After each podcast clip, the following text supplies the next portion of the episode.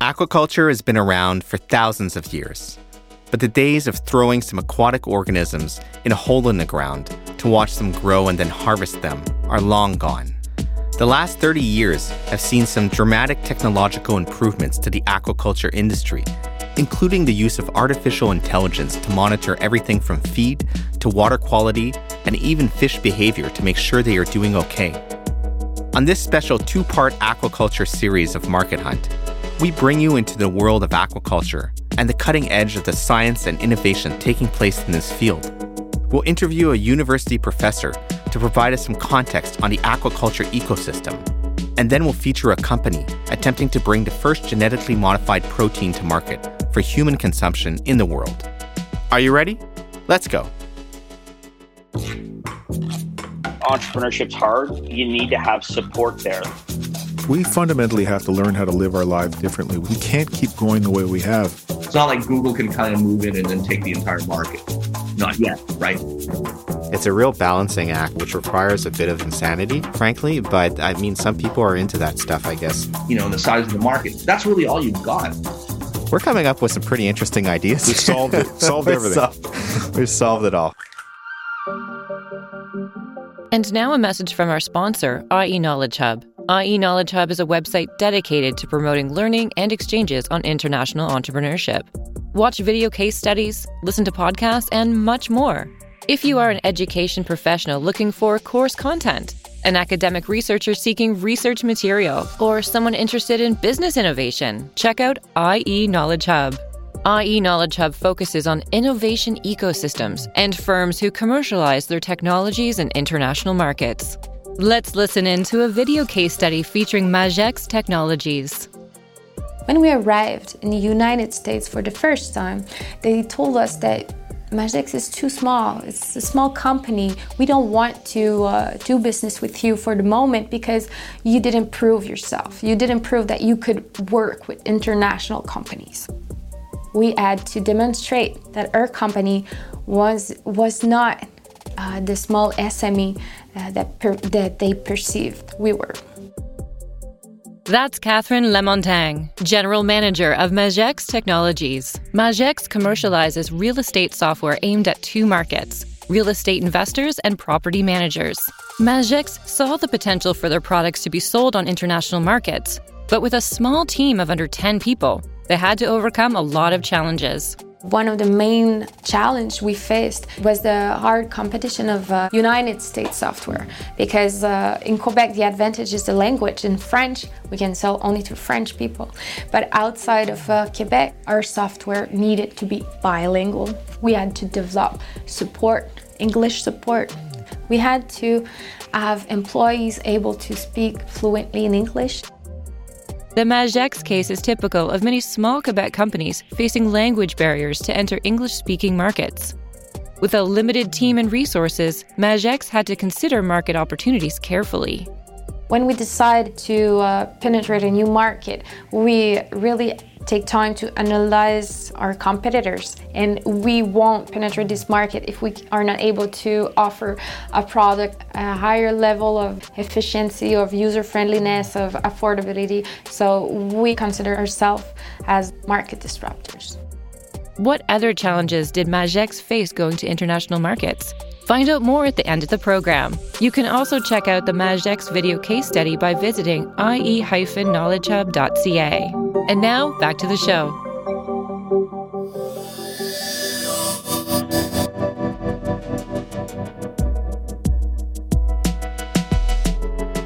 Hi, folks. Thierry Harris here. On this special two part Market Hunt aquaculture series, we are diving into the world of aquaculture farming and genetic engineering. We'll learn about the journey of a Canadian innovation, which began in a lab at Memorial University and went through a 25 year regulatory approvals process to become the first genetically modified protein approved for human consumption in the world. This case is as much about consumer education as it is about how products are perceived and how that perception can impact the very survival of a product in a market. We'll chat with Sylvia Wulf, President and CEO of AquaBounty. Wulf will discuss AquaBounty's journey of commercializing their genetically modified AquAdvantage salmon fish. But first, we'll speak with University of Guelph professor and aquaculture industry veteran Rich Moccia. Moccia will provide us with more context on AquaBounty's history, their early challenges getting their product approved in both the US and Canada, and help us understand the aquaculture ecosystem. We will explore some of the tremendous innovations occurring in this field. Moccia has had a long history in aquaculture in Canada and around the world. You can check out his impressive bio on our episode show page. He holds an undergraduate degree in marine biology and a graduate degree in aquatic pathology. Let's get to know him a bit better in his own words. I first uh, came into contact with fish farmers when I was a graduate student, actually, helping them solve some problems at the farms because I knew a little bit about fish and water, and that began my long term journey involved with the industry. I was self employed for eight years in the private sector and did two small startup companies in aquatic farming technologies. And then I moved back into academia in 1987 when I took a job back at the University of Guelph to develop aquaculture education and research programs. I asked Moccia to provide us with a bit more context on the aquaculture industry. Aquaculture is the aquatic equivalent of agriculture. So, that is the farming of a very wide and diverse group of aquatic species that are produced for a variety of purposes from human food to food ingredients to even engineered technologies where we're developing systems to be able to grow human pharmaceuticals, even in, in some species of fish with unique technology. Aquaculture, primarily around the world, is the farming of fish, shellfish, crustaceans, and aquatic plants in advanced farming based systems that are owned by a company that are basically utilizing human intervention into most aspects of the life cycle of these animals or plants and are essentially producing biomass then to go into the human food chain in the food marketplace. So, aquaculture has a direct parallel to terrestrial agriculture. Farmers own their fish or shellfish or crustaceans or plants. They breed them, they feed them, they manage disease problems, they grow them up to a market size. They sell them into the processing industry where they're developed into a number of different kinds of consumer products. And then they're marketed out to the consumer, everything from institutional markets, restaurants, and direct to home sales. So that really is aquaculture as it exists today. It's practiced in virtually every country around the world. We farm a couple of hundred or more different species of fish and plants and crustaceans and mollusks. And the interesting part is that 30 years ago, aquaculture contributed less than 5% of the world demand of seafood products in the human food market. Today, aquaculture is supplying over 50% of the world demand for seafood, and the other 50% really comes from the wild harvesting of products around the world with, through the commercial fishing industries.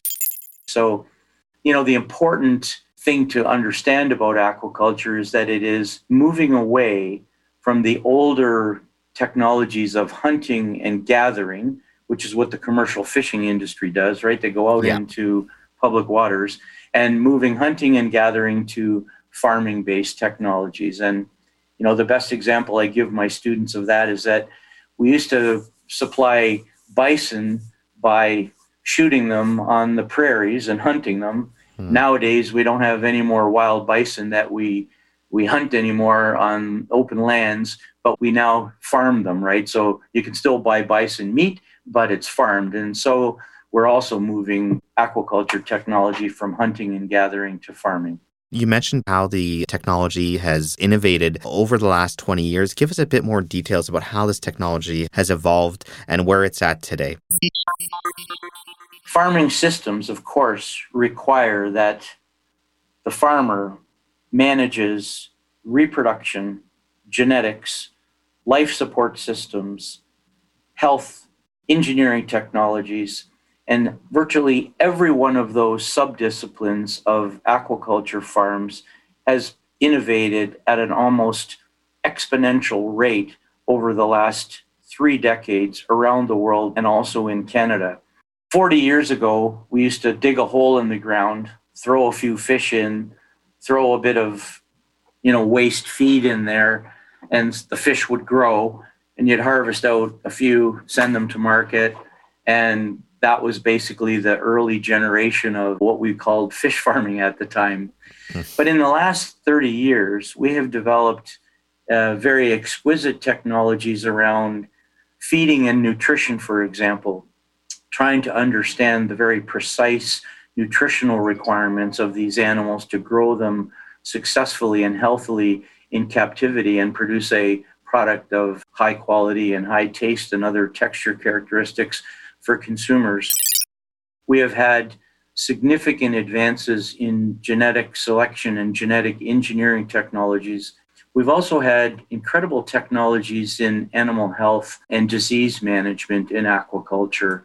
So, development of a better understanding of disease uh, processes in aquatic organisms, how they can be managed from a veterinary care perspective, the development of various pharmaceuticals and therapeutic agents to be able to manage animal health in captivity. Vaccine development, for example, has been a huge one in aquaculture in the last three decades to try to manage health of both fish and other organisms like shrimp in captivity. Water quality management has been perhaps the single biggest area of innovation in aquaculture to be able to have systems which can manage all the basic life support, water quality, oxygenation, you know, the removal of metabolic wastes from the animals in their systems. Unlike most terrestrial animals, aquatic organisms essentially urinate and defecate into the same environment that they live in, right? So, mm. because they're surrounded by water, and so they yeah. urinate and defecate into that water. And so, fish farms need to be able to manage those aquatic systems to have a high level of both welfare, but a high level of life support systems for the fish. The other areas of innovation have really been in the processing side and the marketplace side. So, aquaculture has developed a number of new and innovative products to try to encourage diversification at the retail level, to encourage consumers to consider a farmed product as an alternative to a wild harvested product. And it's hard to be able to pick just one technology where we've seen the most innovation, but I would say perhaps in life support systems maybe has been the area of greatest development. So we've now moved from that dug hole in the ground where you threw a few fish in to very sophisticated engineering systems of closed containment where we computer monitor all the different life support systems. We have mechanical controls, artificial intelligence and artificial learning systems, computerized control of feeding. Even we have now very smart monitoring systems of fish behavior to be able to determine perhaps when the fish are acting abnormally to mm. require veterinary intervention. So lots and lots of very sophisticated technologies being innovated in aquaculture.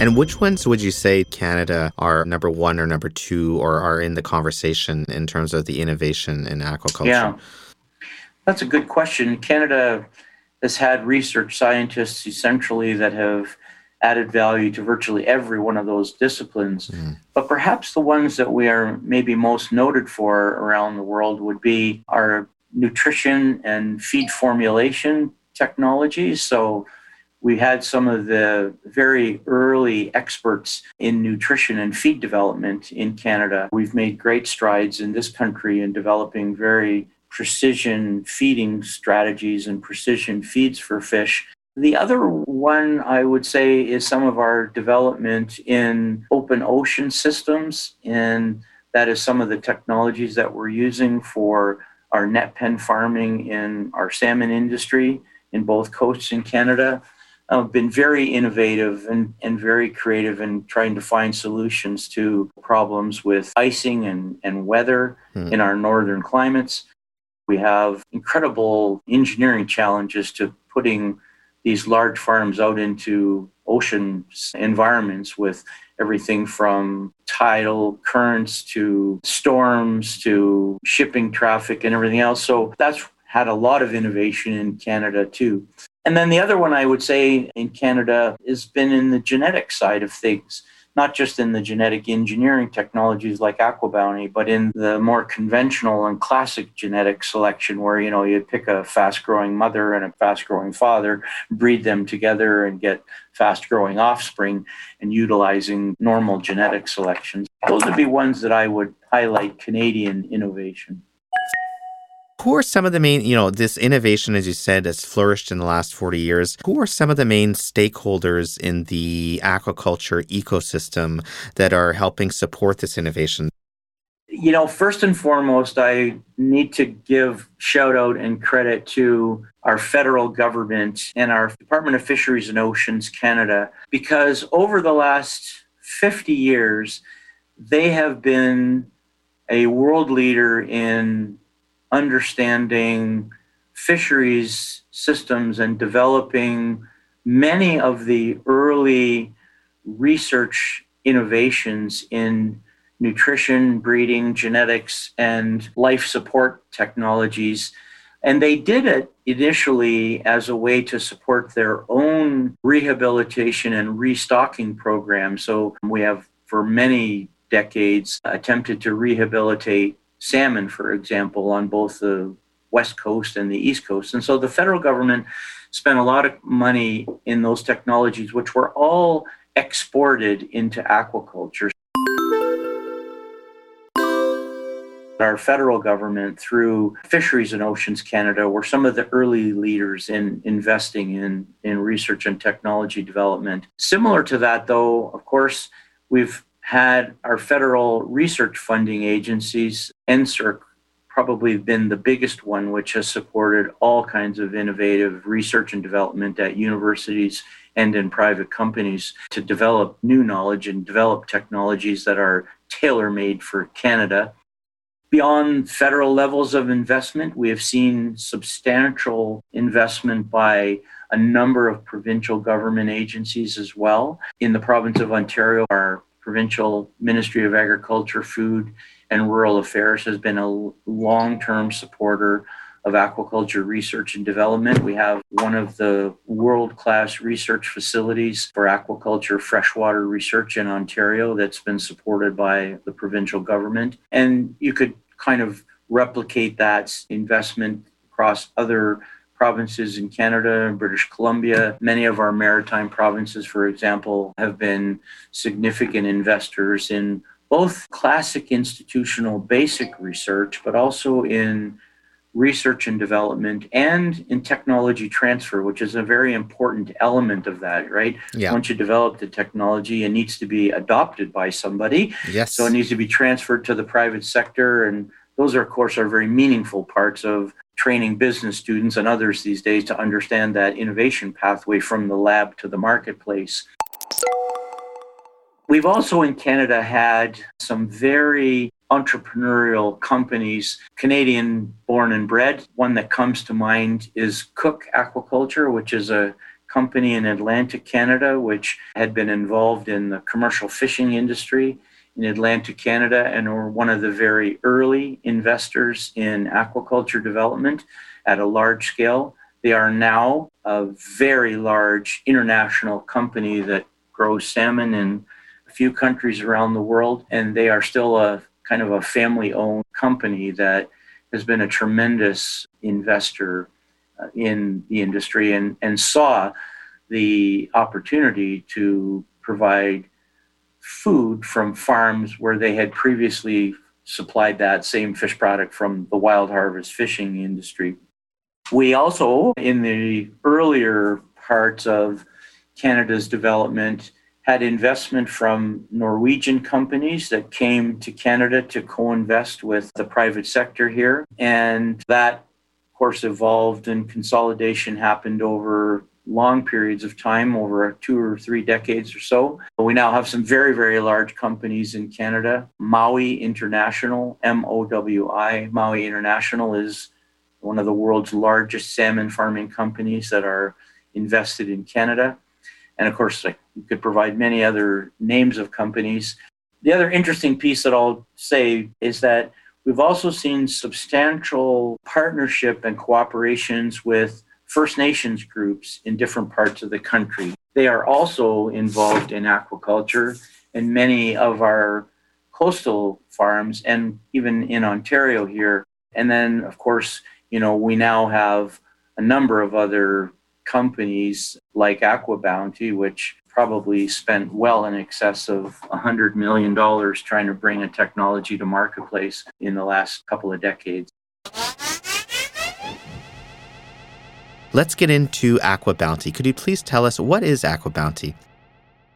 Aqua Bounty is a publicly traded company which has specialized in bioengineering and genetic engineering technology in aquaculture.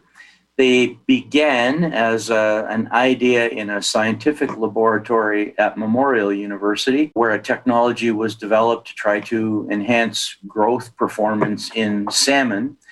And the early entrepreneurs in AquaBounty saw the opportunity to take that technology, commercialize it, try to move it into the private sector, and essentially create a for profit company that would produce farmed fish for the world using very sophisticated genetic engineering technologies. They essentially have the technology of both manipulating the genetics in the fish as well as growing and selling fish. So they're both a technology company as well as a fish farming company that attempts to grow food for human consumption. So they're very interesting and a perfect example of a made in Canada entrepreneurial outgrowth from a research laboratory into a private company now on the stock exchange. This research that started was happening. I mean, it took a long time for them to get all the approvals that they had. And you're identifying the genetic research for the fish and then the actual aquaculture technology. Perhaps you can break those down and give us a little bit more detail about each. Sure. Well, back in the 1980s, uh, a researcher from Memorial University called Dr. Garth Fletcher was working on uh, genetics of what's called an antifreeze protein at the time. They were looking for ways to try to make fish more tolerant of some of the very cold water temperatures that they had in the North Atlantic. And Dr. Fletcher teamed up with another individual, Dr. Choy Hew, at that time, who was at Memorial and then went to the University of Toronto to utilize the same technology of putting unique gene sequences uh, of other fish species into an Atlantic salmon.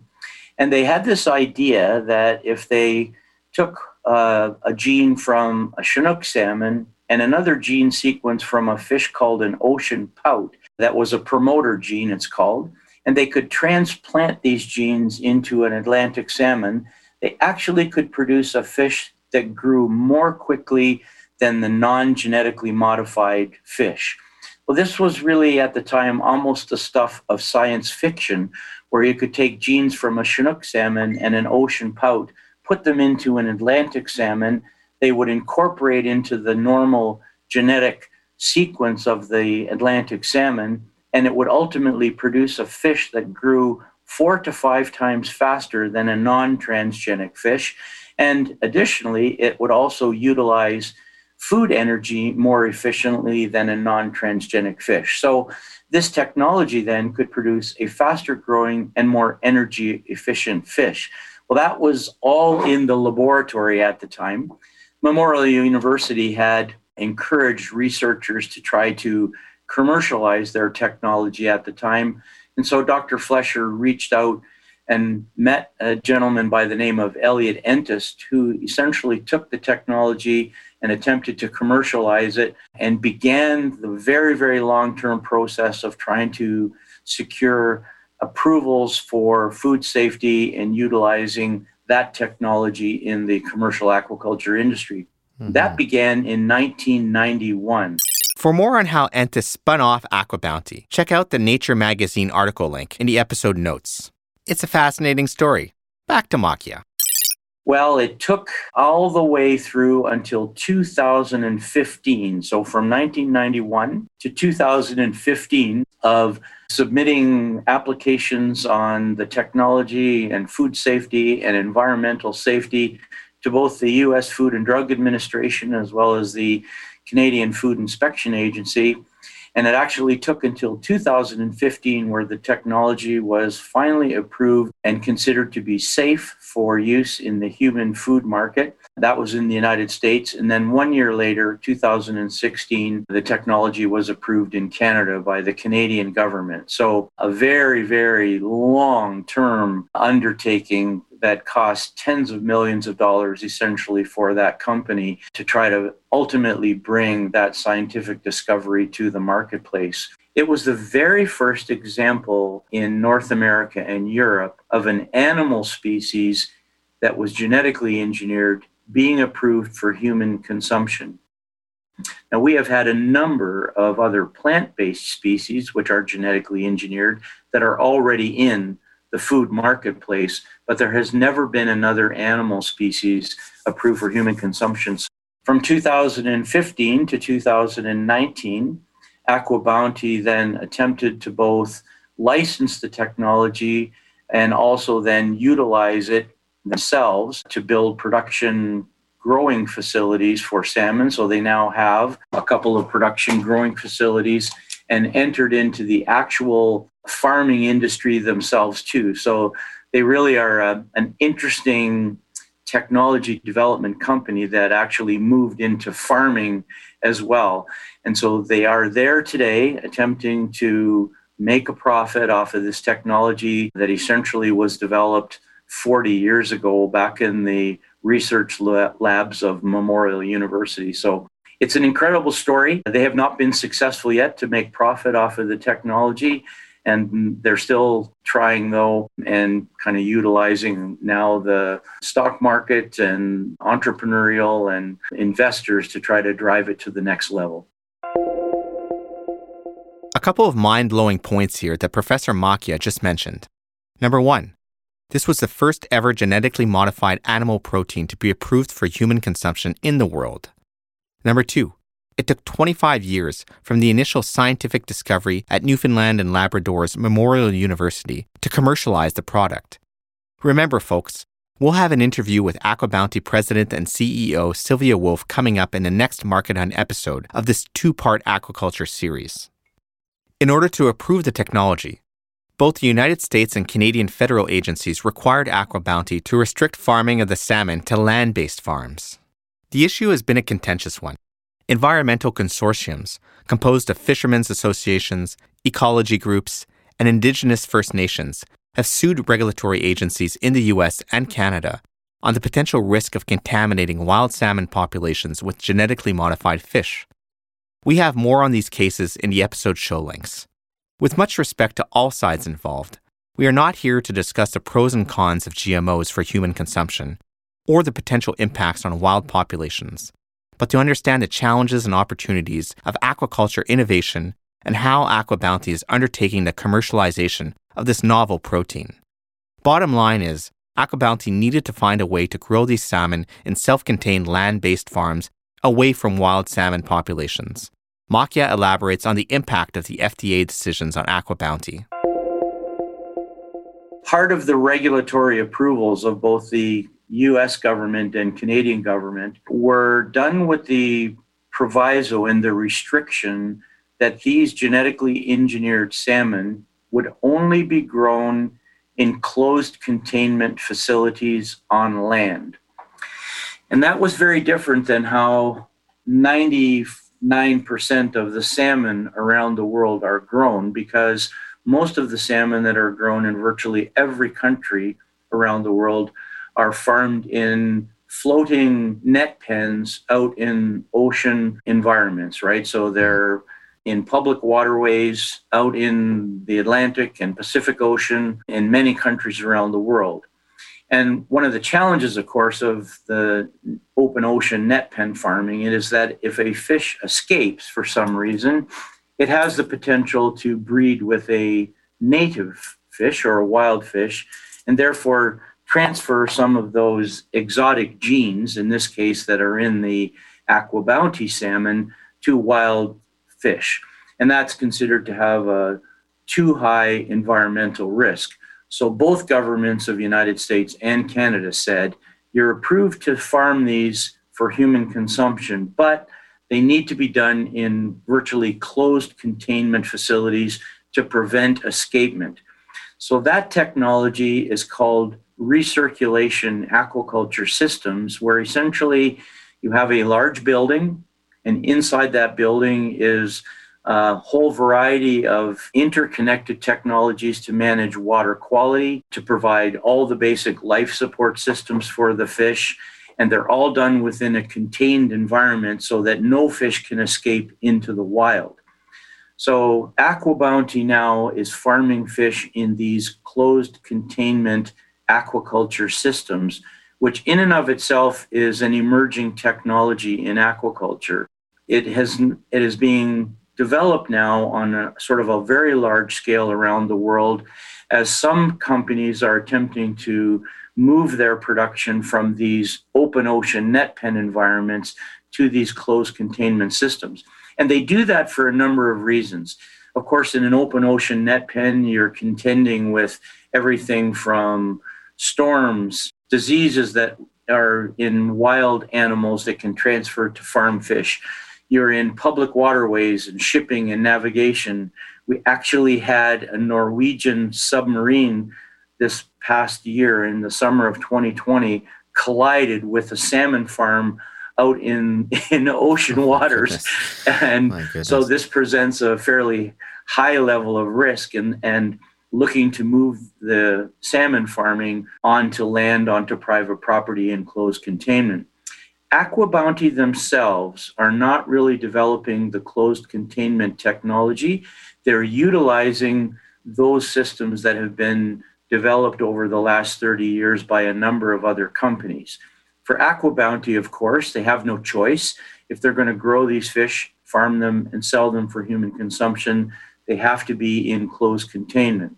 So AquaBounty as a company is utilizing really two separate technological innovations in their company. One that they developed, which is the genetically engineered salmon, and the other one is a farming systems technology that have been developed by other companies around the world to be able to grow them in closed containment virtually anywhere they want. The important final piece of this puzzle, I guess, is that AquaBounty is looking to be able to farm fish closer to the final marketplace for their product. So then that eliminates obviously longer term shipping and transportation, reduces the carbon footprint because you don't have fish being shipped in trucks and airplanes long distances, and also allows the potential to deliver a fresher product more quickly to that final marketplace. So it's really an integrated strategy utilizing genetic engineering, utilizing very sophisticated closed containment recirculation technologies, and attempting to exploit a marketplace by being closer to the final product demand. At the same time, globally around the world, many other salmon companies are exploring investment into closed containment recirculation systems as well. Yeah. So you see this interesting kind of parallel course of the development of two technologies. And in AquaBounty's case, now one relies on the other exclusively to be able to penetrate and be in the market. AquaBounty fish is called the AquAdvantage salmon. So that's the trademark name of the genetically engineered fish. So this is really the front of the pack. This is the high risk taking company that has spent tens of millions of dollars to try to bring a brand new novel product through the regulatory system and try to bring it into the food marketplace and essentially to try to provide solutions to farming salmon that will be able to add profit to the farm and also to be able to farm it more sustainably longer term. The other important piece of the equation, and something that's important for your listeners to understand, is that the AquAdvantage salmon basically provides two advantages to farmers. The fish grow more quickly and they also utilize food energy more quickly. Those are two huge opportunities for farmers. And if we looked at other examples in terrestrial agriculture, if you could bring a technology to, say, the swine industry or the beef industry, the poultry industry that could offer much more rapid growth and much more efficient feed utilization, those things would be considered panaceas to solving huge market opportunities for farms, right? These are tremendous opportunity advantages for farmers, but of course, they come at significant challenges as well because of that same technology.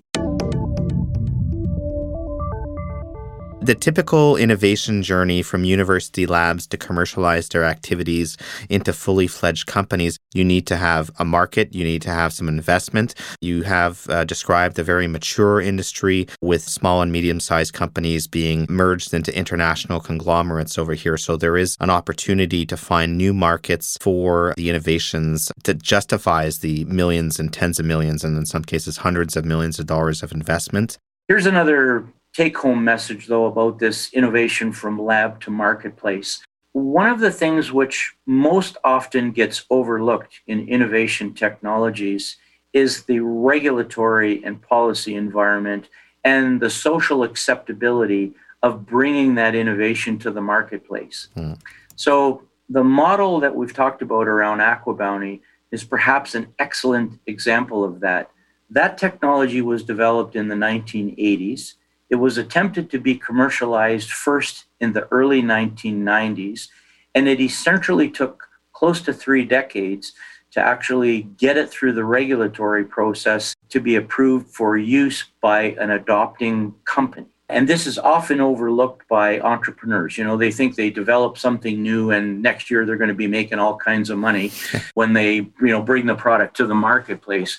But in fact, this regulatory ecosystem that they have to work through for a lot of new products is something that's really underappreciated. The other main take home message that I want to leave for the students is the social uh, and cultural fit for the technology and how that might impact adoption and then ultimate success or failure in the marketplace. And again, the AquaBounty salmon is perhaps the best example I can think of for that. Yeah.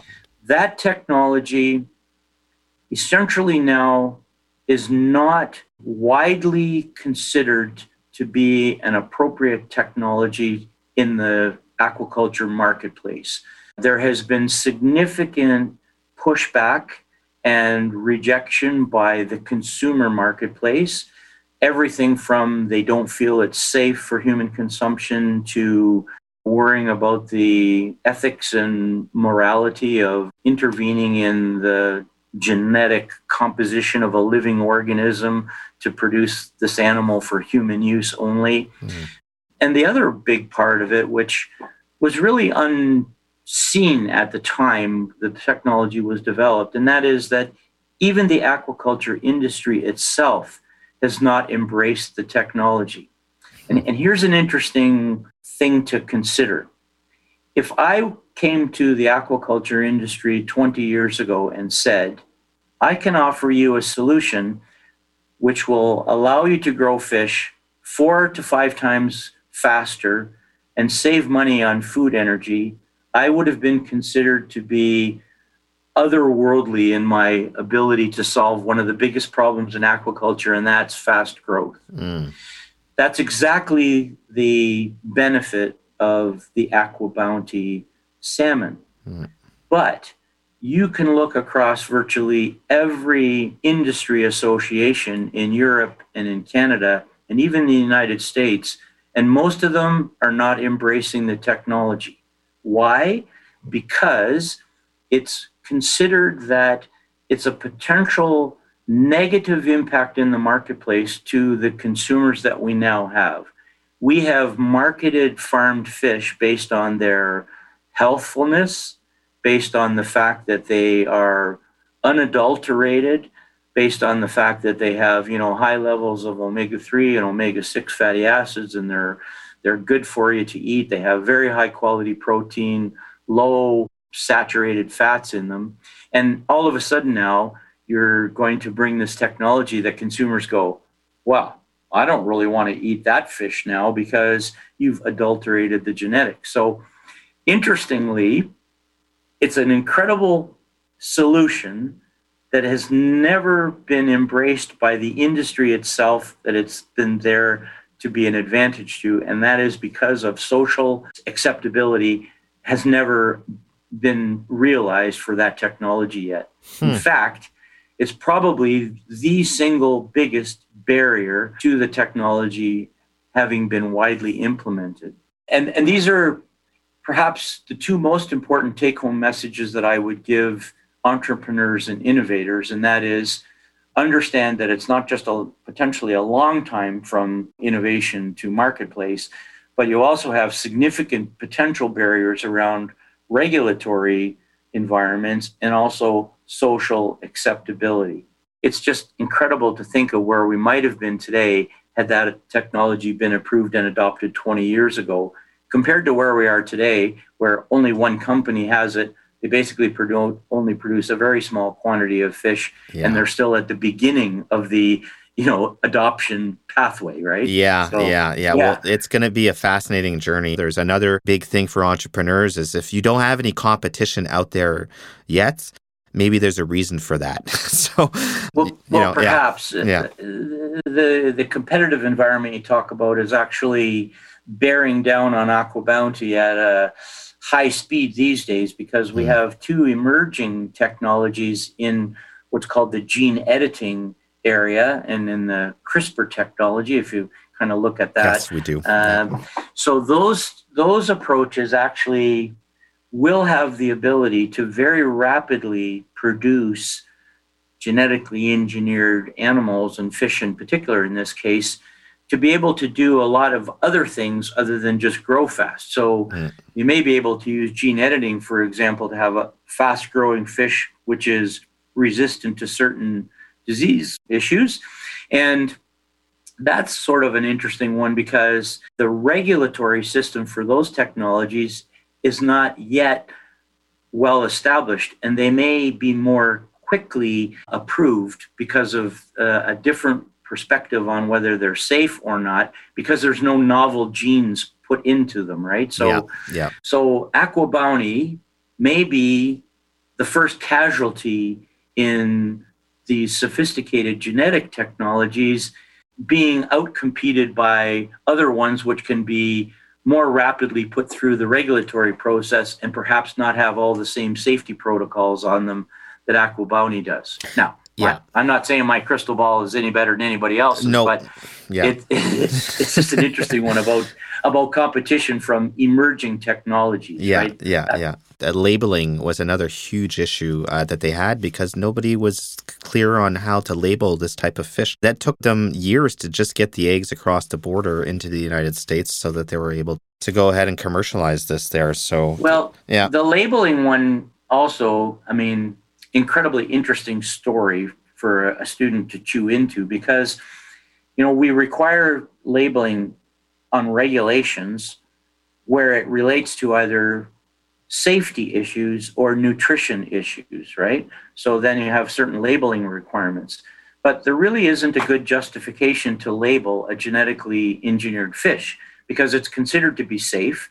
And from a nutritional point of view, it's exactly the same as a non genetically engineered fish. Right. But consumers were the ones who said, we want to know if we're buying a genetically engineered fish or not so that we can make the decision to buy it or not buy it right so right. now you've got this interesting paradigm shift between a labeling system which was predicated on safety and nutrition to now a labeling demand because of consumer expectations about what they want to see on the label and of course you can see that you know might be an advantage or disadvantage because in some cases if you label the fish as being genetically engineered it might not impact the marketplace at all. But in other places like in canada we've had people that said we're going to picket the grocery stores that have genetically engineered salmon on them and they would know that if it had a label on it right? Definitely. And so the grocery store might say, "Wow, we're not going to carry those because if we have to label them, then we're going to have all kind of controversy in front of our store because of it." So labeling is another whole incredible discipline to talk about and yeah, definitely. Okay, some of the big misconceptions that are out there about aquaculture in general, you've listed a few of them already. Yeah, there's a few general and common misconceptions about aquaculture uh, and farmed fish in particular. One is that they're not safe for human consumption. There have been a number of stories over the years about, you know, unregulated use of pharmaceutical products in aquaculture and various chemical contaminants getting into the fish, that sort of thing. But that's a misconception. They're very safe for human consumption, but commonly many people think I'm not going to buy farm fish because they're not safe. Another big misconception is that all fish farms are highly polluting to the environment and that they're an ecological disaster, right? So if you just Google aquaculture, some of the first links that'll come up are from the antagonists who talk about the environmental negative impacts of aquaculture. Again, a very wide misconception. Most of our farms are very environmentally sustainable and are improving all the time.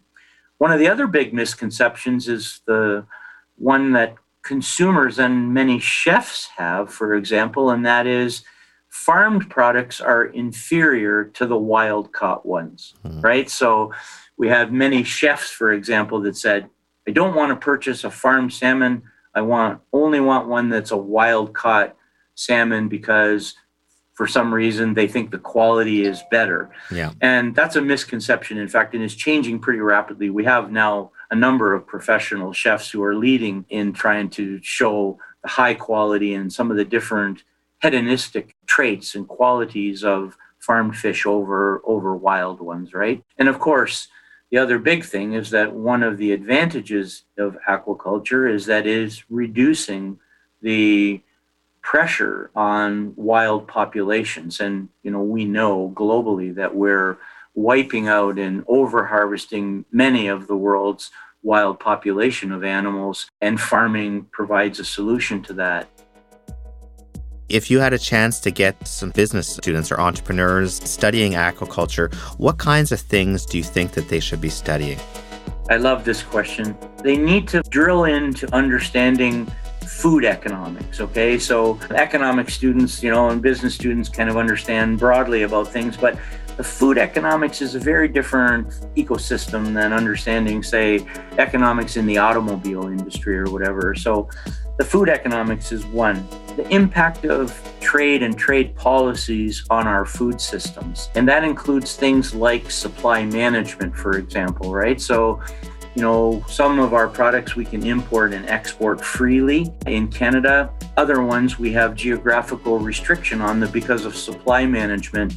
And so, for business students to understand the complexities of trade, and that's both import and export, and programs around supply management, which we have in some parts of our terrestrial agriculture industry. So, our dairy industry is supply managed, our poultry industry is supply managed, you know, and how these things impact trade. So, those are very important business students. The other piece that um, I find most economics and business people don't understand and where they need additional exposure is to the regulatory and policy environment that all new products have to succeed in, right? So, and you know, I think we talked about an incredible example of that in AquaBounty, but you could make the same case if you developed a new technology around a, a car technology, for example, yeah, uh, that would have to go cars. through all kind of regulatory and approvals, right? So yeah. most most business and economic students they, they don't understand that environment, and that's a great one to get extra training in. That's all for today's episode. We've had the pleasure of listening to Rich Moccia, professor in the Department of Animal Biosciences at the University of Guelph. Stay tuned for our next episode featuring Sylvia Wulf, president and CEO of AquaBounty, the company at the tip of the spear bringing genetically modified salmon to the market. Remember to check out the case study questions on the episode show page. So much to discuss. You can always send us your questions and suggestions at solutions at ie-knowledgehub.ca. And now a final word from our sponsor, IE Knowledge Hub. IE Knowledge Hub is a website dedicated to promoting learning and exchanges on international entrepreneurship. If you are an education professional looking for course content, an academic researcher seeking research material, or someone interested in business innovation, check out IE Knowledge Hub. Let's pick up where we left off for Magex Technologies, a small real estate management software company founded in 2003. The company was founded in 2003, but recently it was sold to a bigger group in France of many IT companies. So if we lack competencies internally, I can ask to the group to to borrow a resource or just to to have access to their knowledge for example we outsource programming and uh, we also have access to a, a larger network an issue many small companies face when being bought up by larger ones is that internal efficiency controls are put in place to make sure the operation is running smoothly. The change in ownership brought Magex to review all its structure, the internal structure, because before it wasn't uh, structured. The main change is, is, that now we have to plan, execute, control our activities to be able to uh, give report to the stakeholders, to be able to justify all that we want. Before, we didn't measure our results. We were doing it, and uh, it, did it work? Oh yeah, I think it worked. Okay, we will do it again. Uh, or um, no, this time it didn't work. We didn't know why. So now we are looking for the why. The added structure has helped Magex build more robust strategies when pursuing international markets. Much of these are based on partnerships with software distributors. Julien Gagnon, Magex Business Development Director, elaborates. We got the uh, attention of a few uh, actors in the industry in California. From there, we built a partnership. We established that we should communicate on, on a daily basis and share our sales activities on both sides of the, the borders and make sure the success that we were having on one side, we wanted to duplicate it on the other side. You've been listening to segments of the Magex Technologies video case study. Learn more about software product adaptation international marketing, and branding, as well as building a positive team culture by watching their full case available for free at ie-knowledgehub.ca. Market Hunt is produced by Cartouche Media in collaboration with Serotonin Studios in Montreal and Pop Up Podcasting in Ottawa. Market Hunt is part of the IE Knowledge Hub network. Funding for this program comes from the Social Sciences and Humanities Resource Council of Canada. Executive producers Hamid Etemad, McGill University Desautels Faculty of Management, and Hamid Motagi, Université de Québec en Outaouais. Associate producer Jose Orlando Montes, Université du Québec à Montréal. Technical producers Simon Petracki, Serotonin Studio, and Lisa Carrito, Pop Up Podcasting. Show consultant JP Davidson. Artwork by Melissa Gendro. Voiceover Katie Harrington. You can check out the IE Knowledge Hub case study at ie-knowledgehub.ca. For Market Hunt, I'm Thierry Harris. Thanks for listening.